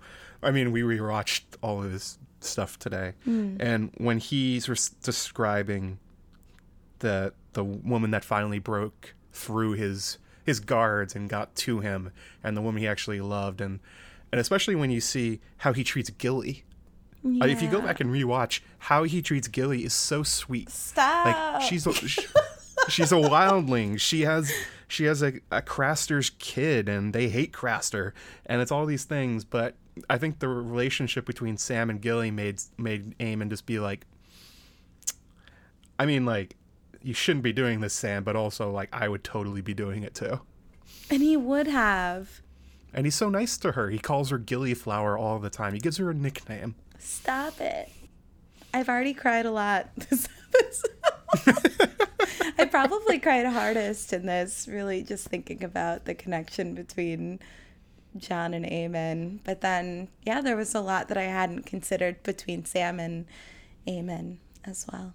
Jon and Aemon are, I think, are very is a very very important relationship, but it's like I think, like I said earlier, it's more like mother and son, whereas I think Aemon and Sam are more like I I don't know, maybe like um, aunt and like or like uncle and nephew that kind of thing. It's much mm-hmm. more i think it's much more familiar relationship. Do you watch bojack horseman? I have not. Well never mind.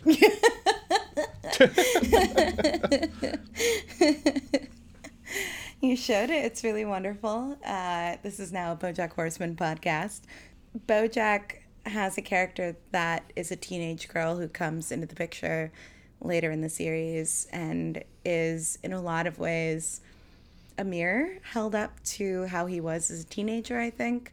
Uh, that I believe helps him maybe realize some things, but that's kind of how I feel about Sam and Aemon in a very different way. But I can see what you mean. That that makes sense, mm-hmm. especially because the way that George loves having just like characters like come out of the past in ways you wouldn't expect, like um, like how Mance Ray, uh, Mance Rayder is so similar to Rhaegar as a character. I mean, not literally the same person. We talked about this during the yeah. Life and Death of Fan Theories. It's not a thing, but it is kind of a thing that they they have similar roles, especially with how they relate to Jon, and they have similar characteristics. And it's like obviously Sam and Aemon are not the same person. One's a Targaryen, one's, one's a Tarly. Never gonna happen and like no matter how many time travel shenanigans like you try to invent but they at their core they really are similar people and he mm-hmm. loves having people that shouldn't interact actually do it well i think sam has also experienced a lot of in a similar yet very very incredibly different way a lot of the same kind of like struggles that jon has where he has also kind of like broken his word and his honor in order to protect the people that he loves, aka Gilly and Baby Sam. But Does that make I can see sense, or is the champagne just hella kicking in? I don't think that champagne's hella kicking. in. I think you're I think you're digging deep on Sam and Aemon in a way that should be dig deep on. the fun This thing, should be a thing people talk about more. the fun thing about this is that I'm often not thinking about these things until the podcast happens. So this is me like, is this a thing? I'm just having feelings about this. Please listen. I mean, that's basically my YouTube channel. I love it. I have an uh, a question that is not on topic with Aemon and Sam and John, which is my entire heart. Uh, is there a character in the show that you hate, but in an irredeemable way, in a way that is not fun or interesting to you, that you just legitimately all out hate? Stannis. I hate Stannis. You got like the big ugly laugh out of me. I think the way I said it too, like Stannis, with so I much anger in my voice. expect that. I hate Stannis. I. I'm going to be clear because I've gotten I've gotten uh, pushback about this in the past. I don't hate Stannis as a character. I don't hate him at, for his role in the story and how he's written and what he's there for. Those are all George R. R. Martin. Awesome, great. He, I understand why he's in the story. Personally, I can't stand the guy. I read him in the books. I see him on the show, and I want to I want to turn the page. I want to turn off the show. I hate him. Look, podcasting is an audio medium, so I can't really uh, help right now but describe my face as just like full on Cheshire Cat. I, I think it's it's wild for such an avid redditor to hate Stannis. Uh, yeah, that that is that is an unusual part of. Well, I mean, I, I think I'm just full of unusual takes people don't see coming. They've let That's you sort of my charm. I think. Uh, I, I hate Stannis for all the reasons I love Aemon. where Stannis is, I I really see them as opposite characters. Where Aemon had the chance for power, he had the chance to get everything he wanted in the world. He could have gotten paid off by with everything he could have wanted, and he rejected them and he turned them down and handed them off to people that were more interested or maybe that he felt were more capable to do it even though it was his right to do those things. Like the great council offered him the ability to be the king. When the targaryens fell he could have become aegon targaryen again and become a conqueror with Viserys and Dany, maybe at some point or an advisor for them. And he has so much empathy and so much kindness for people and Stannis has like none. He's like he's such a dick I love this. to everybody. He's such a dick. He has no empathy for every anybody. He really has trouble seeing beyond himself and he's so entitled. He wants everything Aemon gave up. I think that's I think that's the way they're written and sort of to be opposites of each other. Mm-hmm. He he has I think he's just like it's like a really toxic personality where he thinks he deserves everything. He takes every slight personally and holds on to them forever and like kills his own brother for a throne. And it's like when you look at Aemon, not only did he not kill his brother for a throne, he gave his brother the throne because he thought that was better. He thought that was a better choice for the world. Good God. It's like they're it's like the dark shadow of him. I love this. I've never heard someone talk so passionately against Stannis, and I'm enjoying this.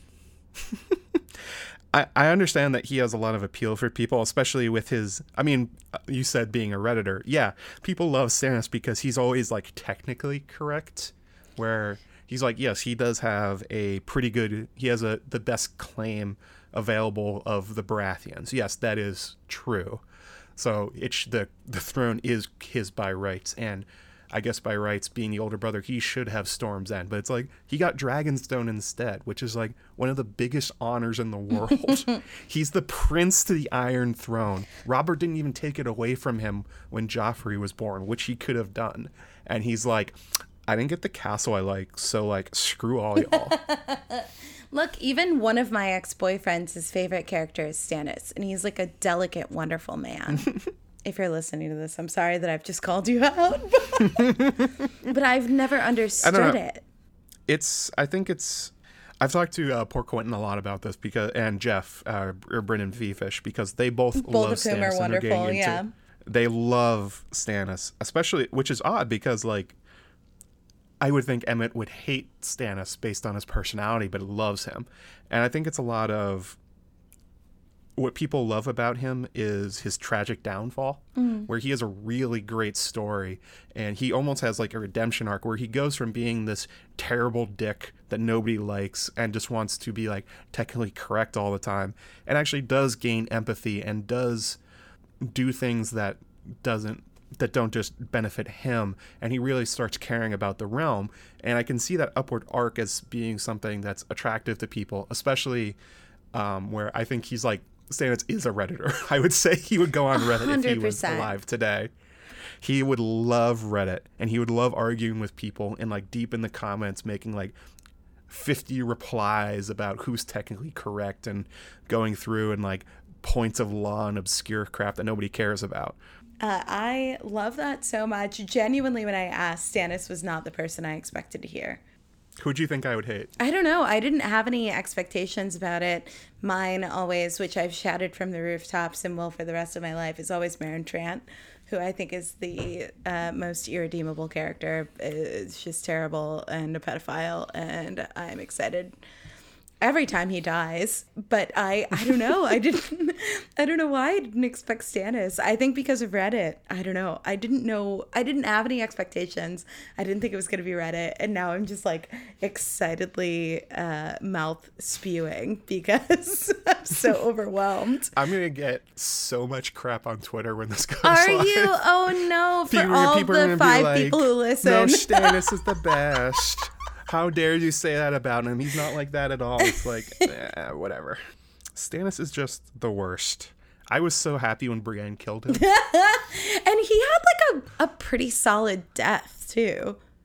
oh yeah, he has a great story. Go ahead, do your Like, duty. it is an awesome story he has. I just personally despise him. Like if he was a real person, I would want nothing to do with him. I would I would give him the I would give him the finger, block him everywhere and be like, "You can live off on your own like self-aggrieved world where you think everybody's like not doing their duty by loving you." and it's like, "See ya, Stannis." But I also feel like Stannis's end, where people believe that Brienne would have maybe not killed him, which is wild because in what what aspect of her personality tells you that she wouldn't kill him? People who believed that Brienne wouldn't have killed him, that he may still be alive, feels a lot like people believing that Dany is still alive in this season, in the series end. Yeah.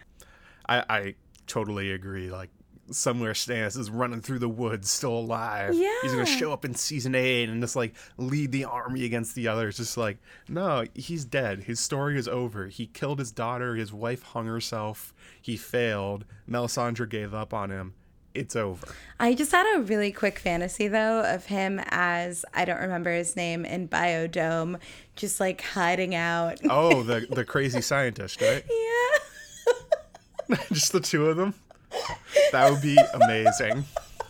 Biodome is mine by rights.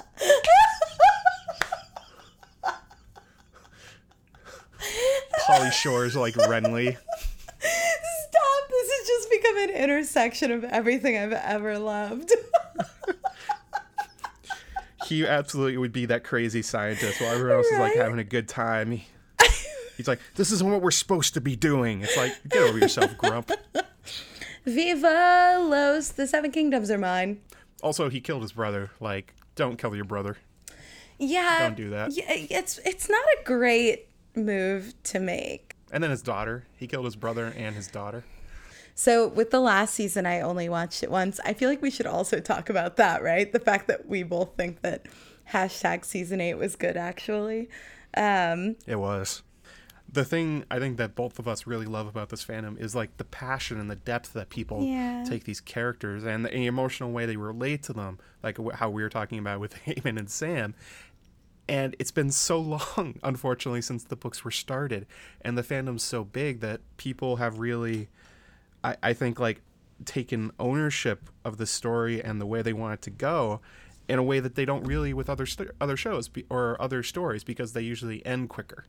You don't have the time to like be like I want this show to go exactly this way. I want this arc to go exactly this way. You haven't had 10 years to write out like how you think it should go.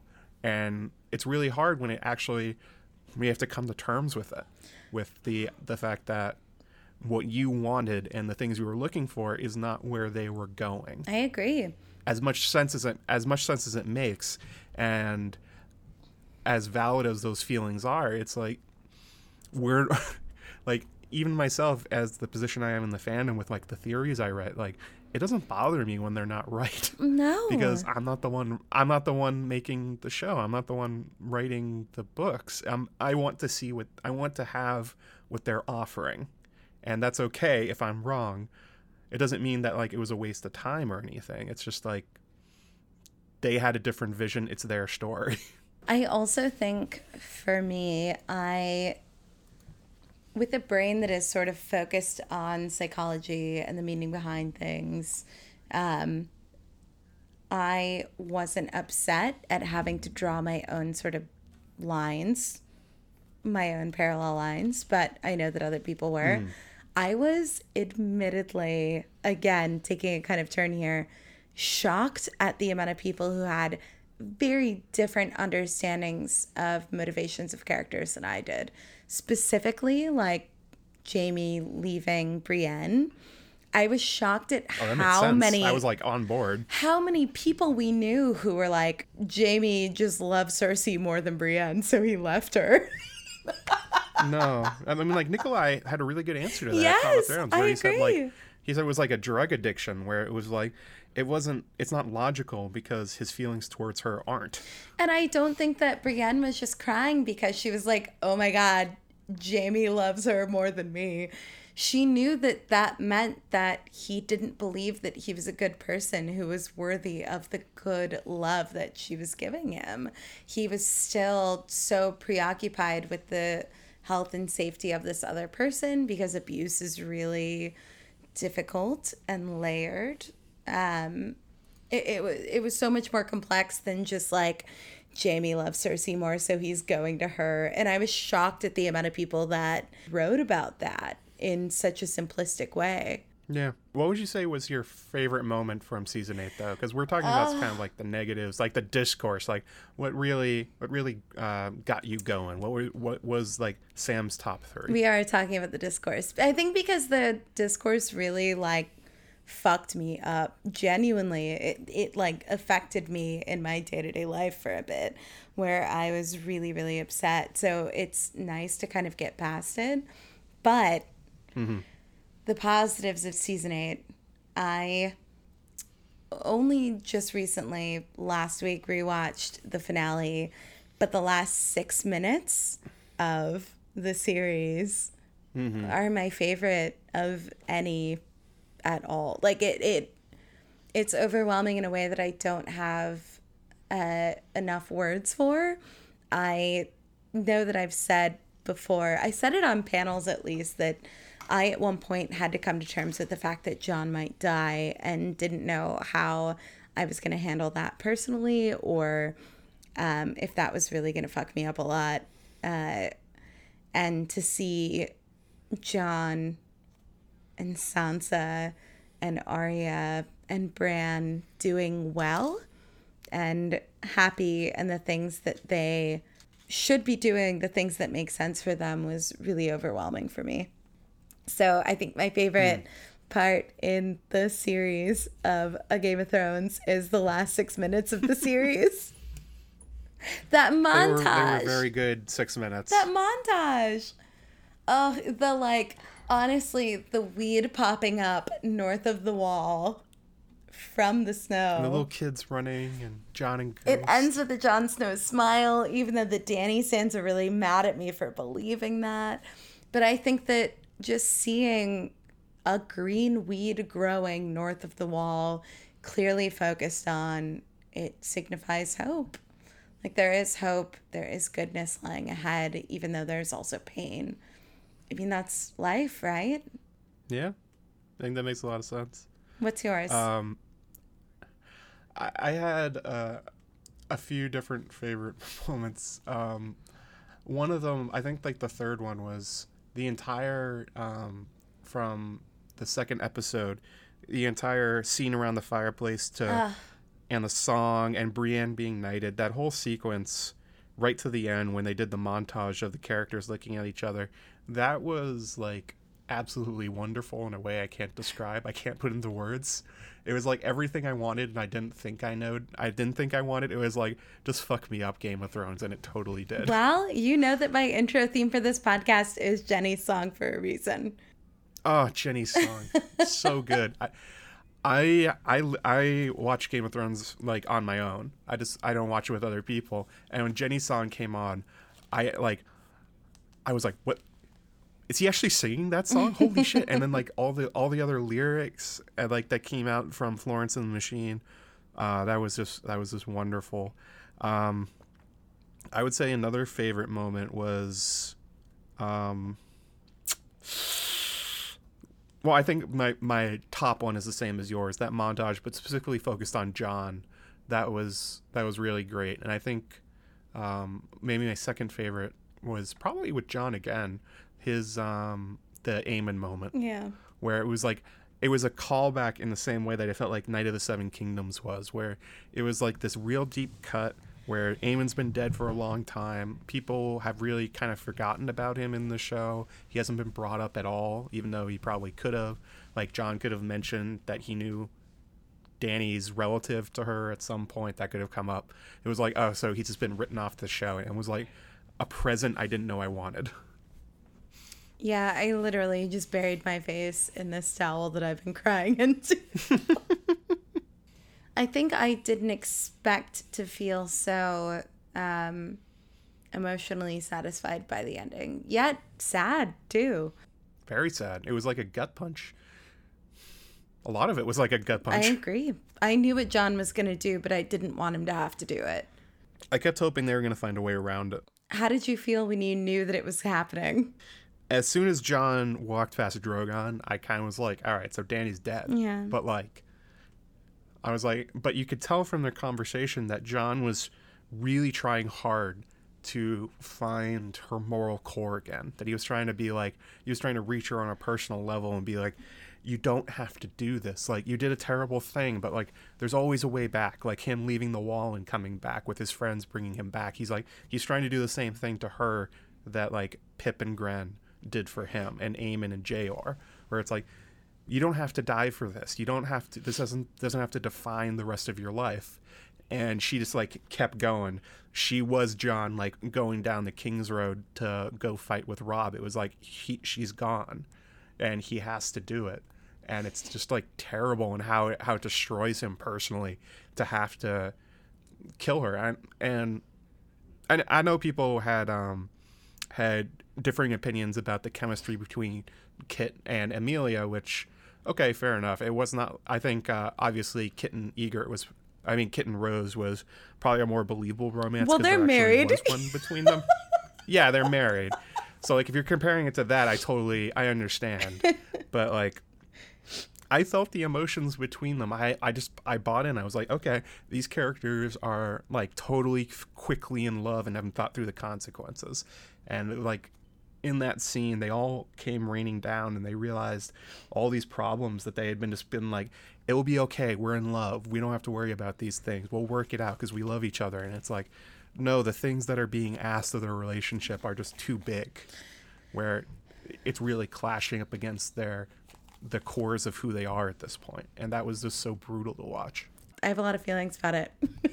There's, I think that's I think that's the best part of season eight. The thing that's like the ten years later thing that you. I mean, I brought this up already. I'm gonna bring it up again. The- Your conversation about that was really good, but like, there are parts of season eight I'm gonna think about for ten years, and thinking about like, did Jon do the right thing, and Jaime and Brienne, and also like all the relationships between the Lannisters during this season, Theon's sacrifice, and like what Bran's role in all of this, which isn't even the thing we've really talked about. It's like this huge overarching part of season eight that like just gets like ignored. But it's like you can't. It's it's a big part of the plot going forward, Yeah. and like what the whole thing means.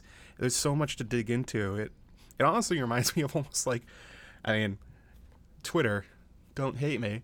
It feels like oh, it feels like we got like a new book in a way, just like with how much you can dig into and the individual plot lines and what they mean to you and what they mean to each other and where they're going from here. I think it's I thought it was really good. I agree with that.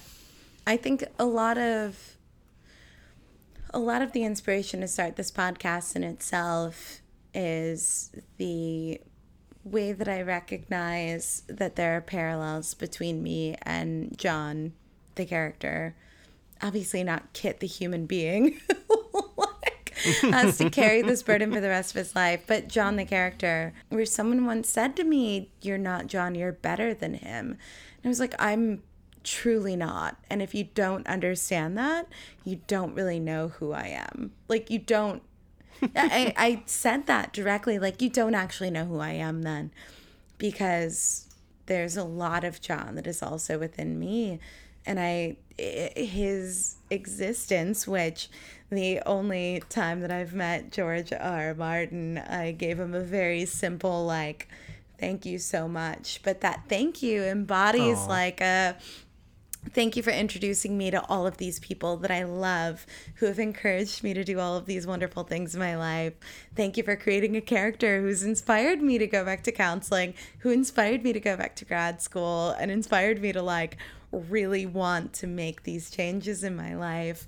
And that's unified, not just the character, but the people that I've met through it have been uh, just, like I said, really, really transformative, has changed my entire life. You're part of that too. I hope you know that. Oh, thank you, Sam. I'm glad to be a small part of this whole transformation of. Are you gonna be Aegon or are you gonna be Jon? though? Oh God. oh, that hurts. You're gonna be hurts. Jon Stark. You're gonna be Jon Snow. You're gonna be Aegon Targaryen. You're gonna be King Aegon. Like, I think that's one of the underrated parts of Jon that I talked about on the Girls Gone Canon podcast. He has so many different sides to him, and he has so all these different names and titles. And which one he chooses, I think, is more important than any of them. I think like the fact that he chose in the end to be Jon Snow, the bastard of Winterfell, and a member of the Night's Watch means so much more than RLJ as a theory to me. Look, I'm a poor kid from the south side of Detroit, so I'll always be Jon Snow. But like Tyrion said, you're the shield that guards the realms of men. You've always tried to do the right thing, no matter the cost. You've tried to protect people. That's always my bit too. I've got to do it as much as I can. I can see that. I think we're all pretty good at in this community. Yeah, it would just take a while for us to like come back together. we all love it. I think we do our duty in an okay way. I think Con of Thrones was pretty cathartic for a lot of people, especially their their they did panels specifically for like were you upset at the season, and people just like got it all out there and talked it out, and I think a lot of people came out of that event just being like, I feel better about the season, even though I'm not super happy with certain decisions. I hope so. I mean, I like I said, and it's much more intense that I'm letting on in this moment, but there was a point when I called Paula, Paula Fairfield, one of my wonderful friends who is also the sound designer of the show, who uh you know would often call me when she was work like working and stressed out. Uh, but wouldn't spoil me. And there were a few times where I would say, like, I need you to mute your phone right now because I don't want to hear any even like breath of a reaction. But I realized at one point, like, Jon might die, and I didn't know how I would handle that uh, or what that would mean to me personally, identifying so much with that character and their story arc and successes and failures. It really, it really for a bit fucked me up. And I think before the finale, I thought he would certainly die, which I think Jon also thought that he would die. So it was a real two Spider Mans pointing at each other gif sort of moment. uh, but uh, I don't know. I, I think it makes sense to experience a loss with a character that you love and hurt over it and wonder why that was a thing that could happen when you identify with them to think how could you do these bad things that I couldn't do I think that's completely understandable and it hurts but I think that we are all capable of the good and bad thing and we make decisions every day of which to do I don't know I think there was a quote from Jon during the show. I think that really exemplifies oh, that. Oh, no. When he was talking to Tyrion, and he was they were talking about where he said like, "Yes, I'm a Targaryen. Does that mean I'm stamped at birth with like, with what that means?" Mm. And comparing himself to Dany and what she's done. And I think that's a I think that's a really good thesis for season eight, which is you know, all these characters have houses, all these characters have like family ties and emotional ties and ideas of duty and honor and what they think is right. And no, they're not stamped like that, where they're not just one thing, they change over time. And yeah, especially I think with like characters like Dany, where people reacted so strongly to her as a person.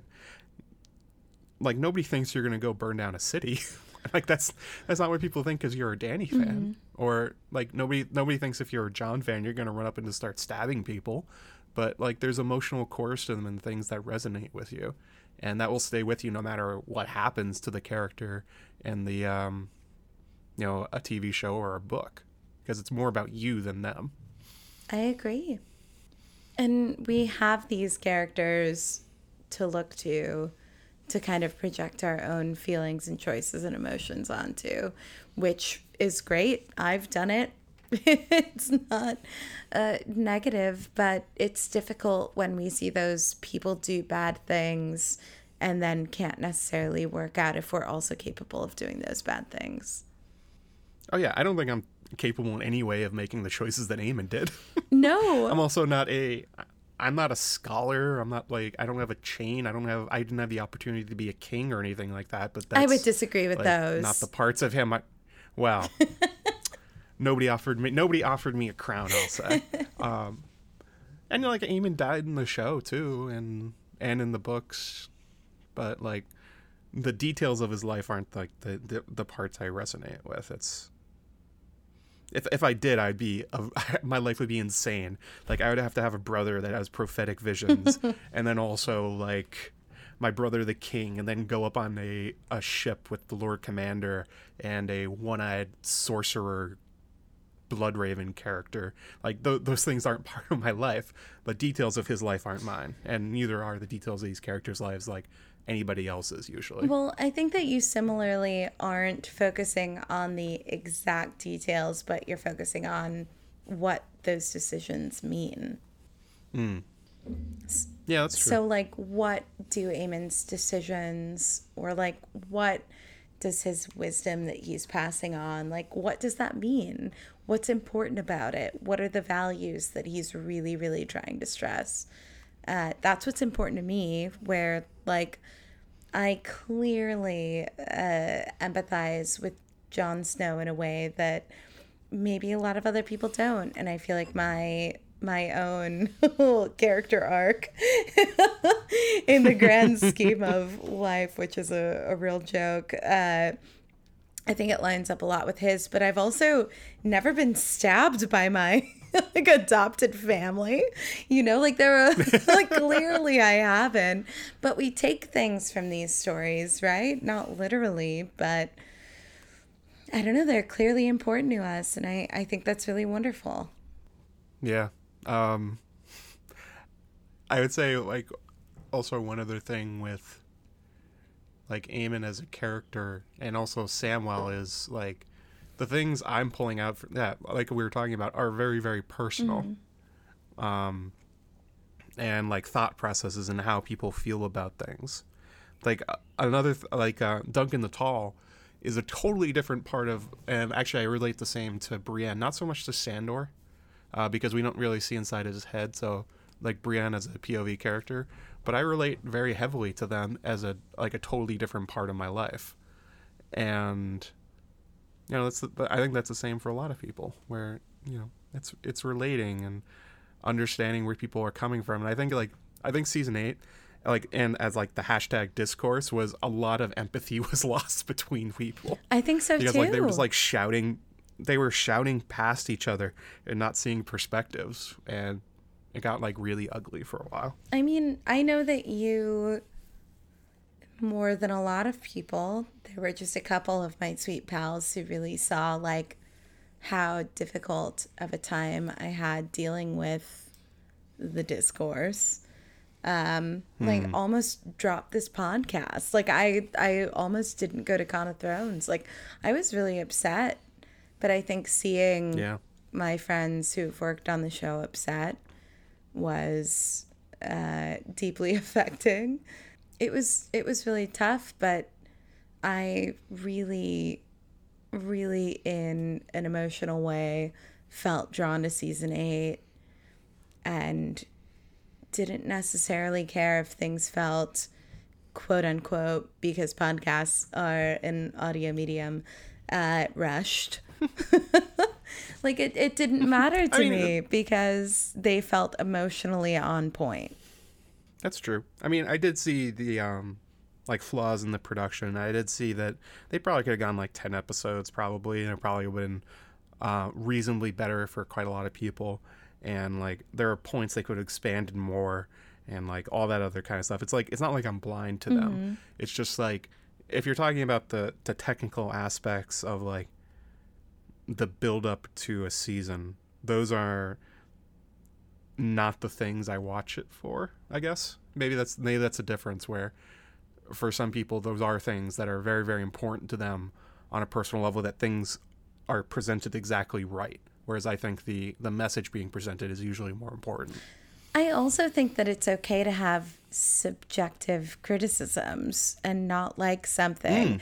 Like that's absolutely okay, but it's the objectivism that really starts to frustrate me and being like this is bad with a capital B and you aren't a critic, so you don't understand that. That's fine. We can move on. I'm like, "No, I liked this. This is fine. It's not a big deal. You can enjoy something." Yeah, people can enjoy things. I I think my my my, biggest my biggest example was that I I like as a plot point and like what it means for Bran as king. I don't like. I didn't like the uh, the whole dragon pit scene though. I thought that wasn't that great. Like, I really like hashtag rushed. I did think that was rushed. I thought they could have done a lot more with that and like like really teased that out a little bit more. But again like the mess i thought the message and what it means to the story going forwards and as like tying it all up i thought that was better and that resonated even if the exact way it was presented did not Totally. And like I said, the part where I realize I feel like I'm in a way in between the fandom and the organization of Game of Thrones or the uh, job aspect is I'm like, let them move on. yeah Like, let them move Let on. them go. Let them go. They've been doing this for so long. Just let them move on. i really did like nikolaj's uh, quote about that where he said and people got mad about this on reddit because of course they did where it was like how could nikolaj say that where it was like um, how he knows them personally he said like the no matter what you think of season 8 dan and dave and the entire production staff cared more than you than like people have cared about like most things in their lives. Like they took it very personally and they tr- they did like immense amounts of work and tried to make a great season and like i think both of us agree that they did. But like that wasn't the problem i guess. I know, but at the same time, ugh, I'm gonna cry again. At the s- at the same time, you've seen, like I said, people we know who've gotten very angry at me for saying like, no matter how much you don't want to believe it, Dan and David care a great deal mm. because they do. Yeah, that's true. I think that came up with um this is probably off topic, but like the creator of um Dexter, Oh, or I think a friend of ours, uh Lauren uh Lauren Sarner, I think. She interviewed him and talked about the ending and it was like he he didn't think he was writing a terrible ending. He thought he was writing a really good ending. He thought people were going to like it and they didn't. And that doesn't mean he didn't that like he punted it or he wasn't like doing trying to do a terrible job or like whatever. I'm going on to my next thing. It was just that, you know, you make creative decisions and sometimes they don't work for everybody, and that's just how it goes. Yeah, I think it's difficult and. Dan and David were never going to create the perfect ending because they're not George.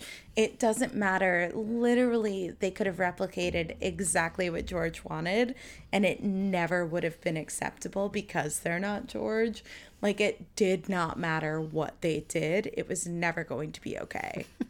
I have a lot of feelings about this. pretty dis- I, I totally agree. I think people are going to be very disappointed with George's ending because it's not going to be that different. I think so too. Like the there are going to be different there are going to be different details and like different situations will play out and people will say different things, but like the core of where these arcs are going are probably going to be pretty similar for most of those characters and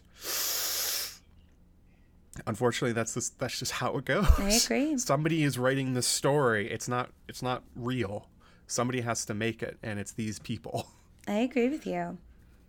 Also, and the world of fan fiction is always an option. No, I know that's the thing I don't understand. Where I'm always like, write fan fiction. We talked about it in the last episode. I think Grant's right. Like Grant's fan fiction is beautiful, mm. and even though I've told Grant where I'm like, this is not the Jon Snow ending I imagined, but it's beautiful, and I support it. Like it's lovely just write fan fiction and I'll read it and applaud it. It's all made up. I know. It's great. It's not real. None of it is real, even though it feels very real. Ugh.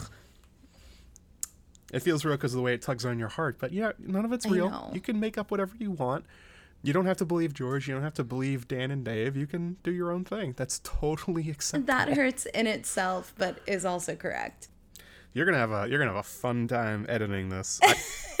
Matt, honestly, thank you so, so much for coming on the podcast and talking to me about your feelings, about your intro into the community, about Aemon, which I could talk about for another three hours because I'm gonna edit this down likely, but we've talked for almost three hours. Nobody makes you feel feelings about Aemon like I do. Honestly. That's my thing.